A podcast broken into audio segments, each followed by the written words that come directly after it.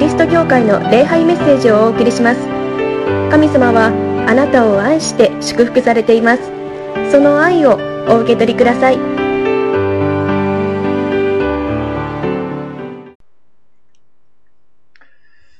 本当にこの暑い夏であり、しかもこの新型コロナウイルスの、えー、だんだんとこう増えているという状況の中にあって、心はあんまりこの明るいというよりも何か不安な心細いという状況になります。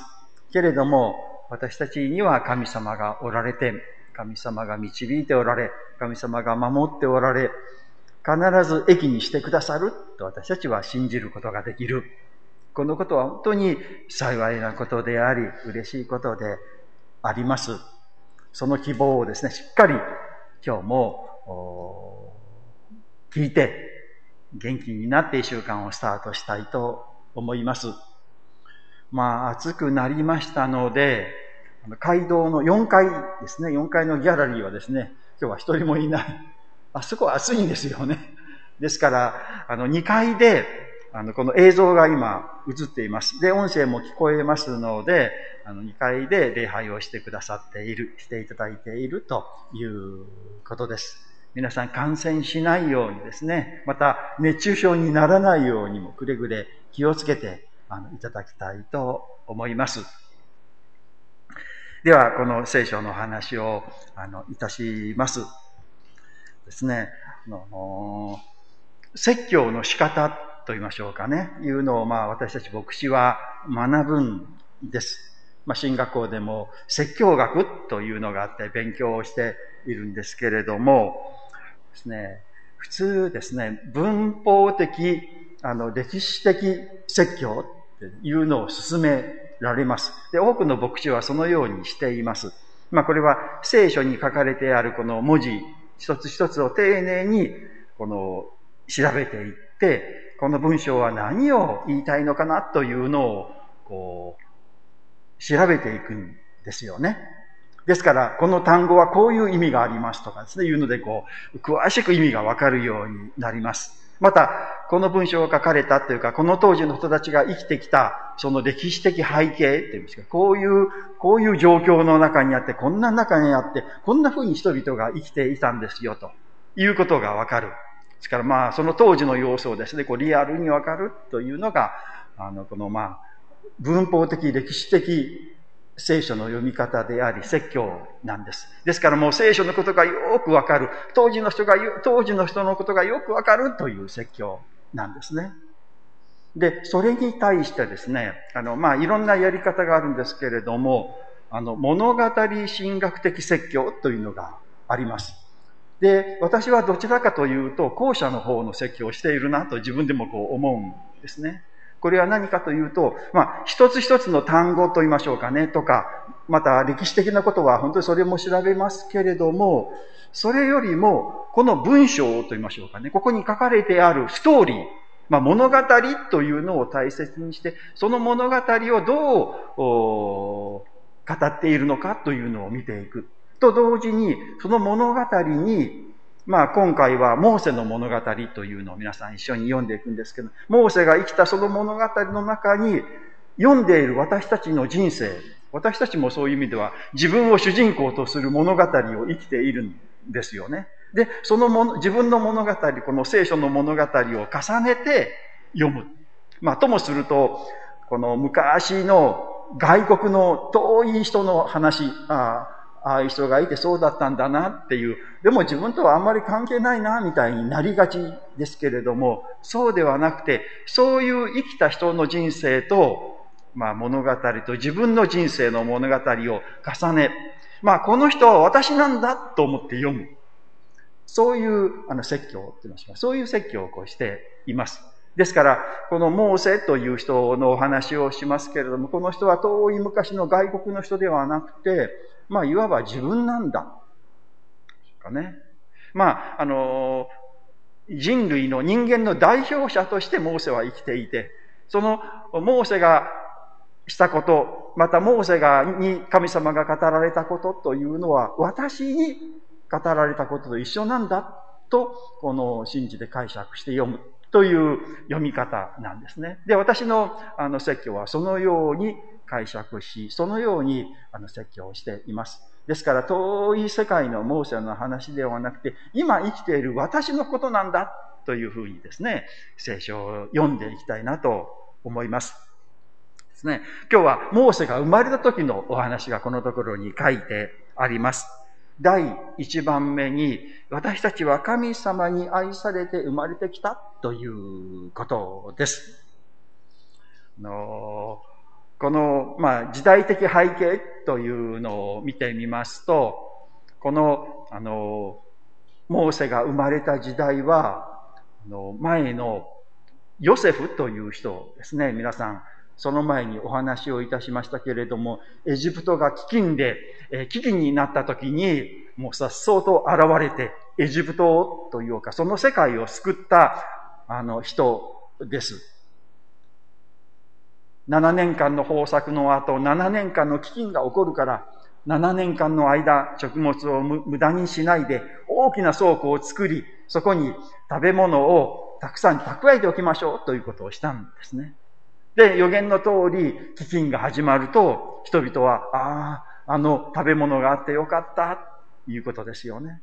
で、ヨセフの家族も遠いカナンの地からエジプトに移住してきて、食べ物のたくさんあるエジプトに移住してきて、そこで一族が助かったという状況ですね。けれども、その時から時間が過ぎて、ヨセフももうみんな亡くなっていって、当時の人たちはみんな亡くなって、ヨセフがそのような素晴らしいことをしたと、エジプトのために尽くしてくれたということを知らない人々になってきて、で、えー、このうち、自分の国にいる、エジプトの国にいるこの外国人、ヘブライ人がいるぞと、こいつらは何なんだ？みたいなね。で、恩を忘れて、で、邪魔だと思うようになった。ね日本も戦争が終わって、もう戦争したくないな、平和はいいな、と思った。けれども、そういう人たちがだんだん亡くなっていって、戦争の体験が、こう、知らない人たちが多くなると、戦争してもいいかなみたいな気持ちになるって言いましょうかね。そういうところに似ているかなと、あの、思って残念に思うんですけれども、こう、自分の国に外国人がいる。まあ、これ偏見ですよね。で誤解もありますしね。で、このイスラエルの人たちの仕事は羊を飼ったりする。エジプトの人たちにとって動物を飼ったりするという職業はちょっと下に見ていたところがあるんですね。で、動物っていうのはちょっと匂いがあって、あの、嫌な匂いしますからね。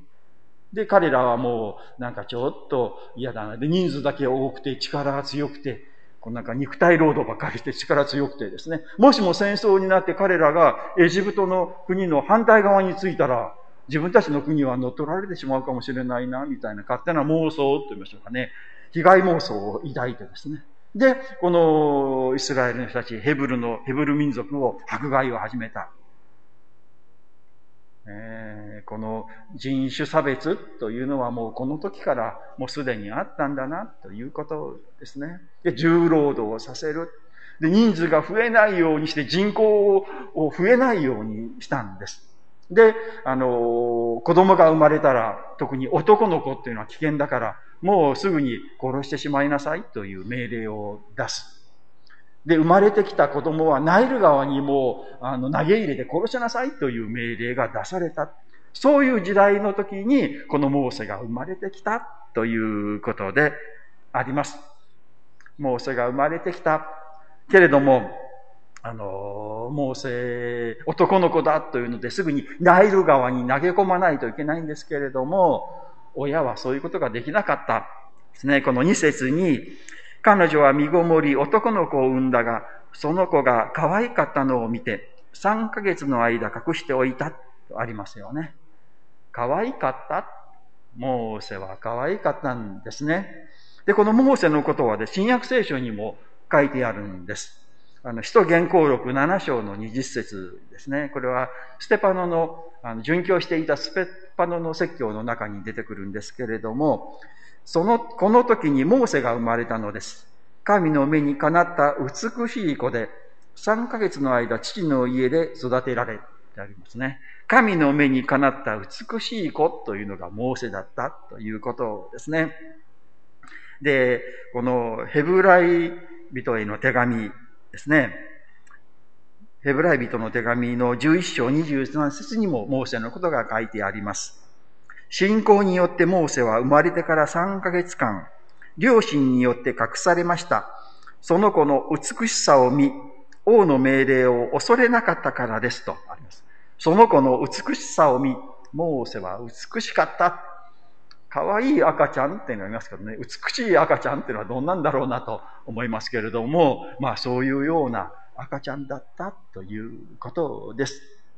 けれども皆さん、まあ子供が可愛いとか美しいとかいう、まあ可愛いとか美しいというのはとても主観的なことではないでしょうか。ある人は可愛いなと言うけれども、他の人から見ると、いやいや、そうでもないよ。というのが、まあ、可愛いとか美しいということではないでしょうか。妻が子供の頃ですね、妹が生まれてきたですね。そしてその妹を見たときにね、言ったそうです。猿みたい。ですね。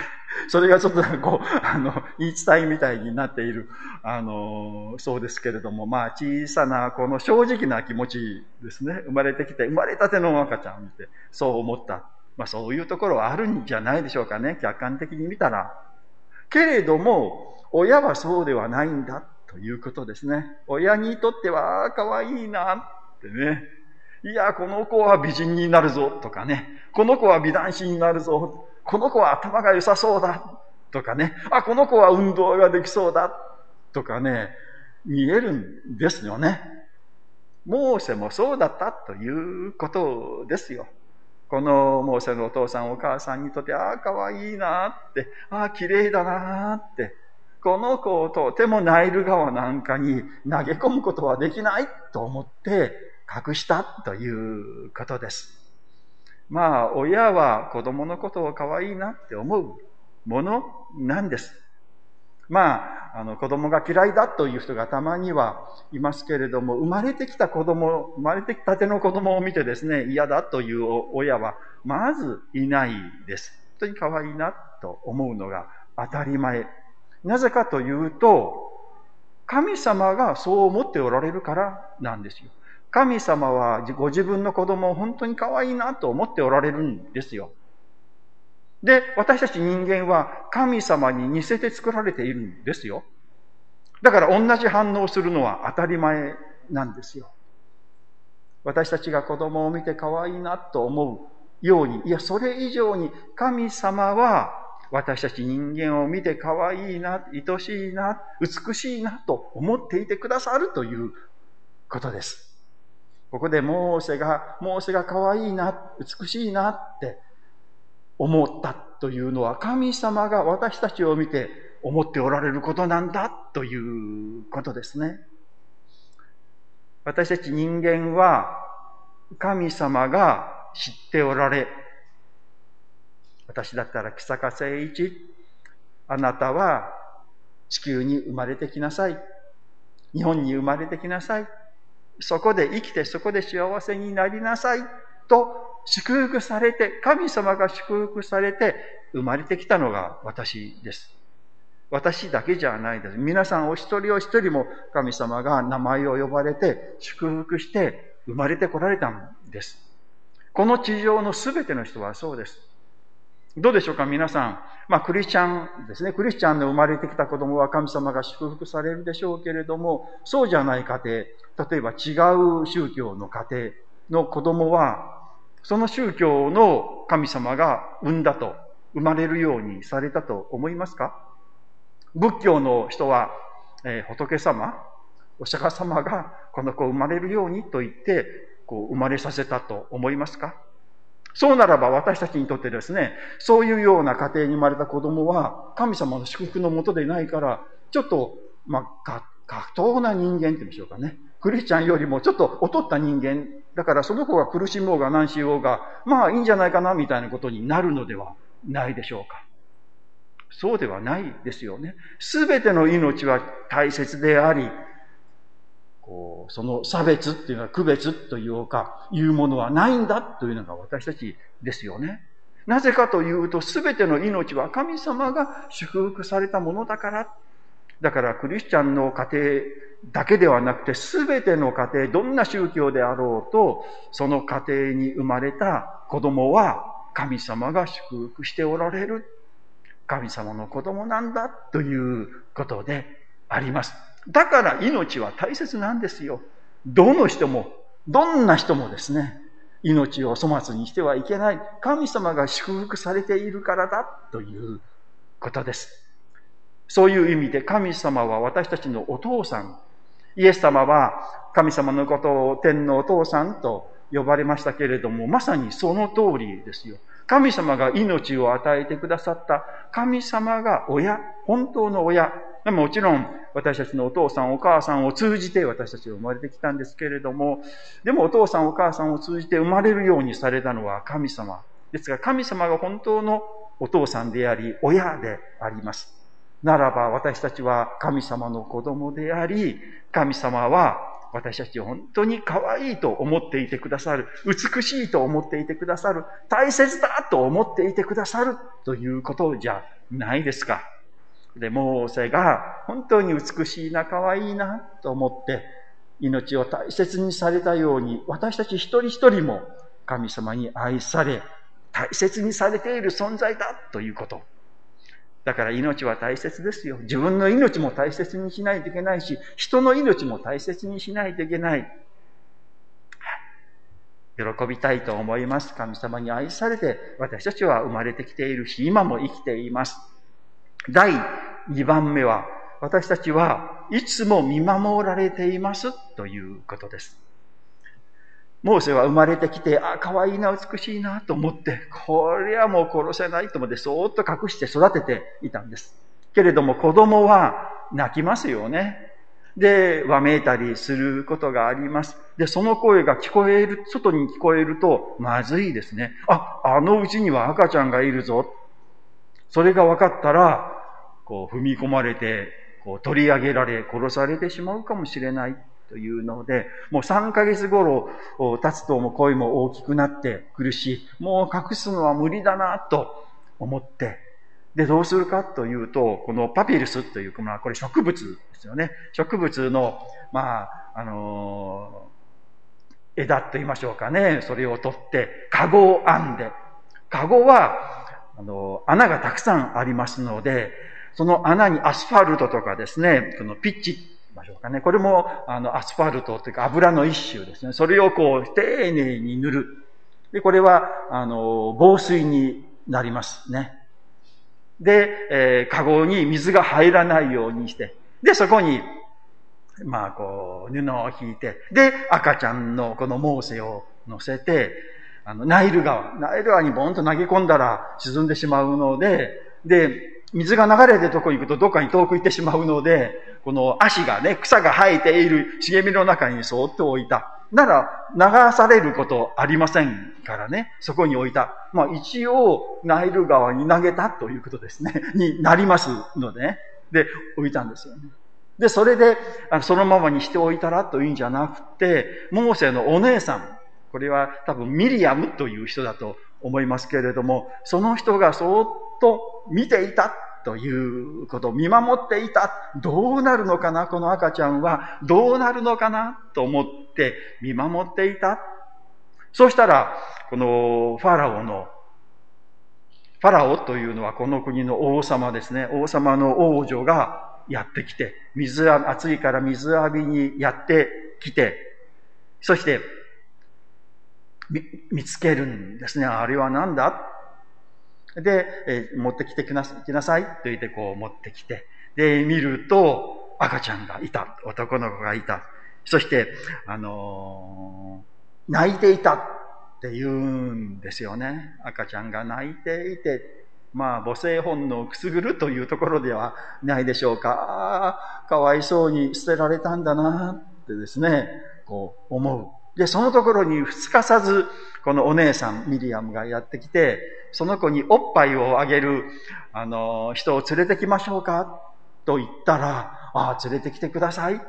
と言って、お母さんを連れてきたですよね。そしたら女王が、あの、王女が、この、あの、赤ちゃんを、おっぱいをあげて、育ててください。費用は私が出しますからですね。のこの王様のお金でモーセは育てられることになったということですね。のこのところで、モーセ、モーセは、まだ名前がついていなかったんですよ、この時は。きっと違う名前がついてたと思うんですけどね。モーセを、名前をつけたのは、この、あの、王女がつけたんですね。あの、この、ちゃんと名前の由来が書いてありますよね。の、この、引き上げるというのは、マーシャマーショット、マーショット、マーセット、モーセっていう感じですよね。あの、いう名前から来た、まあ、引き上げられたというような名前ですけれども、あの、見守っていた、どうなるのかな、ということですね。見守られていてよかったな、ということです。きっと何か動物が来て、あの、襲いそうになると出て行ってその動物を追い払ったと思うですよね。で、ひどい人が来るなと思ったら、こう、わからないように、が守っていたと思うんですよね。このモーセはこのミリアムによって守られていたということです。これは私たちが神様によっていつも見守られているということではないでしょうか。私たちは決して一人ではなくて、いつも見守られている。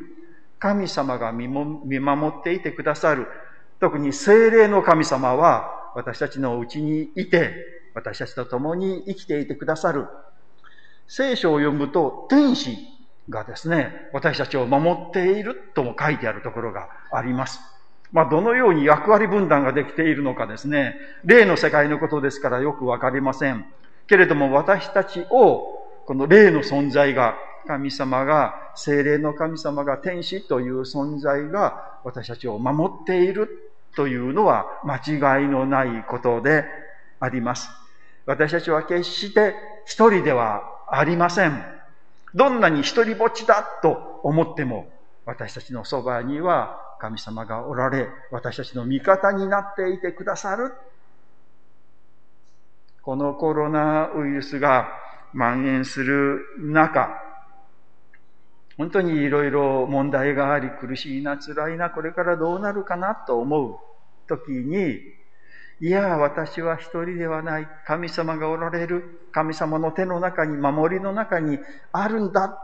と信じて生きることができる。というのは皆さん本当に幸せなことなんですよ。ああ、そんなこと当たり前だと思っていませんか？決して当たり前ではありません。そうだ、神様がおられると信じて、よし、こう、今日も頑張ろう、今週も頑張ろうと思えることは本当に幸せなことなんです。その神様を知らない人はどう生きていると思いますか？のある歌の歌詞をこう見ていたんですよ。これ有名な歌なんですけれどもね。負けそうで、泣きそうで、消えてしまいそうな僕は、誰の言葉を信じて歩けばいいの？という歌詞が負けそうで泣きそうで消えてしまいた、消えてしまいそうな自分は、この、何、何を信じて生きたらいいんですか？という問いかけですよ。で、その問いかけの答えがあるんですよ。ああ、負けないで、泣かないで消えてしまいそうな時は、自分の声を信じ歩けばいいのって言うんですよ。自分の声を信じて歩けばいいのっていうのは答えで苦しい。どうか、どう、何を信じていったらいいのって言ったら、自分の声を信じなさいよって。え？っていう感じじゃないですか。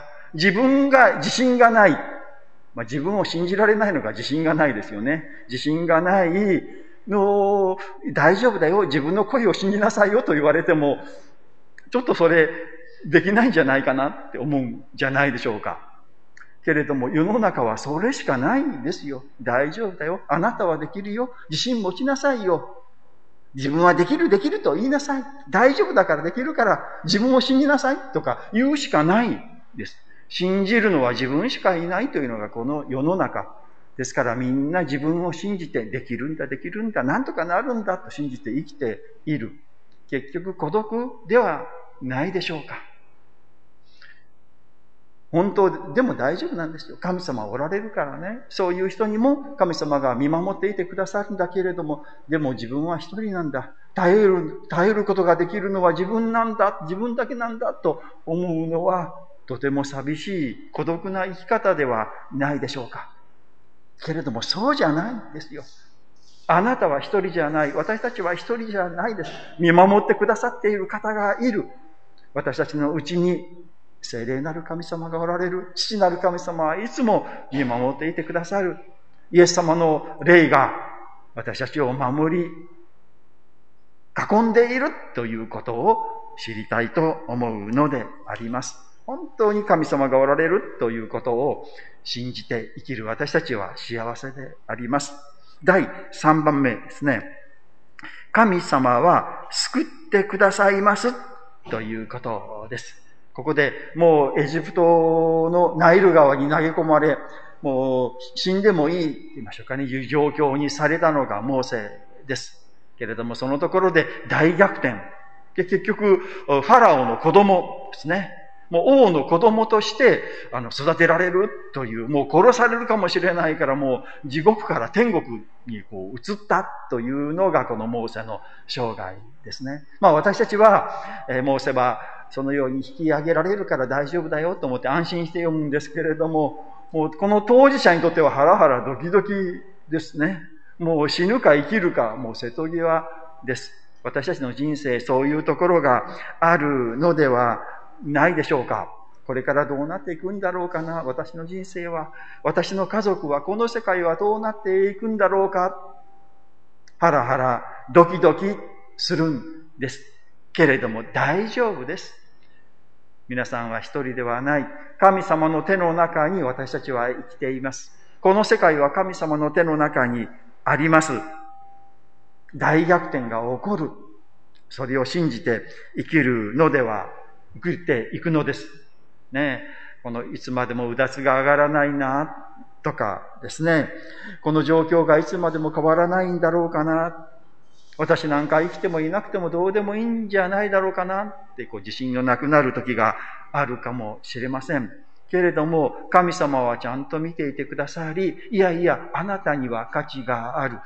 あなたにはあなたしかできないことがある。それをしっかり行いなさいよ、と神様が言ってくださいます。大逆転が必ずあります。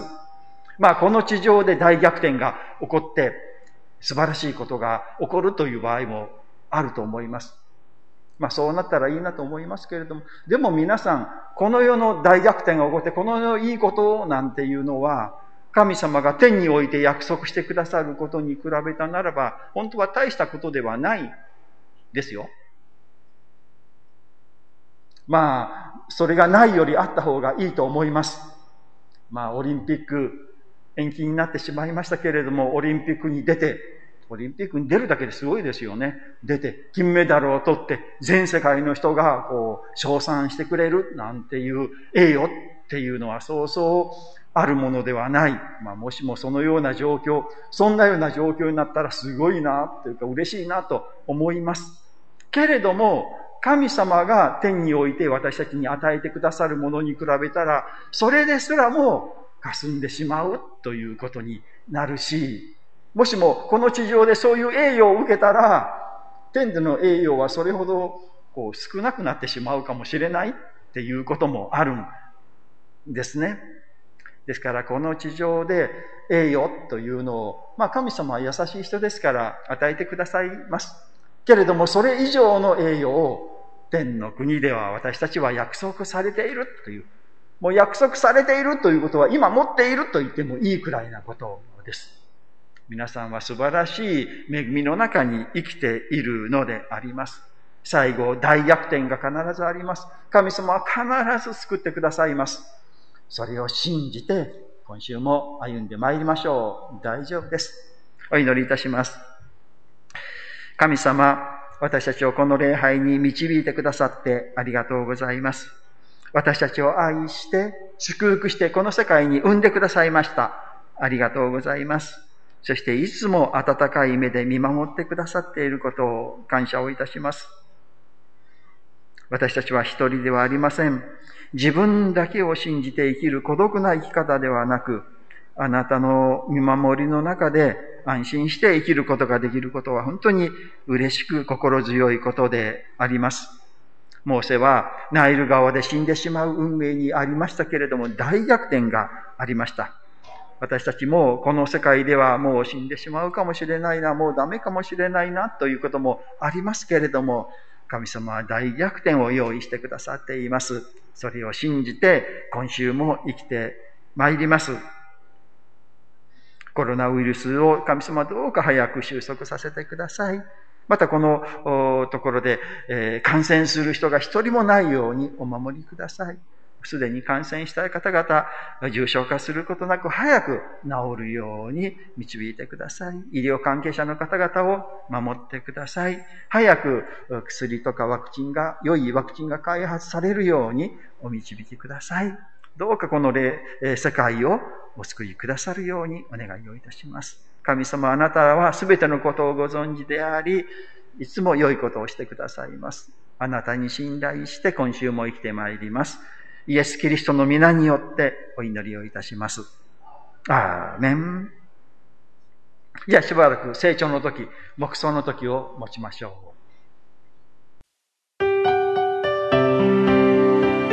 桃谷キリスト教会の礼拝メッセージを聞いてくださりありがとうございました。ご意見、ご感想などを聞かせていただけると幸いです。神様はあなたが大好きで救ってくださいました。安心してお過ごしください。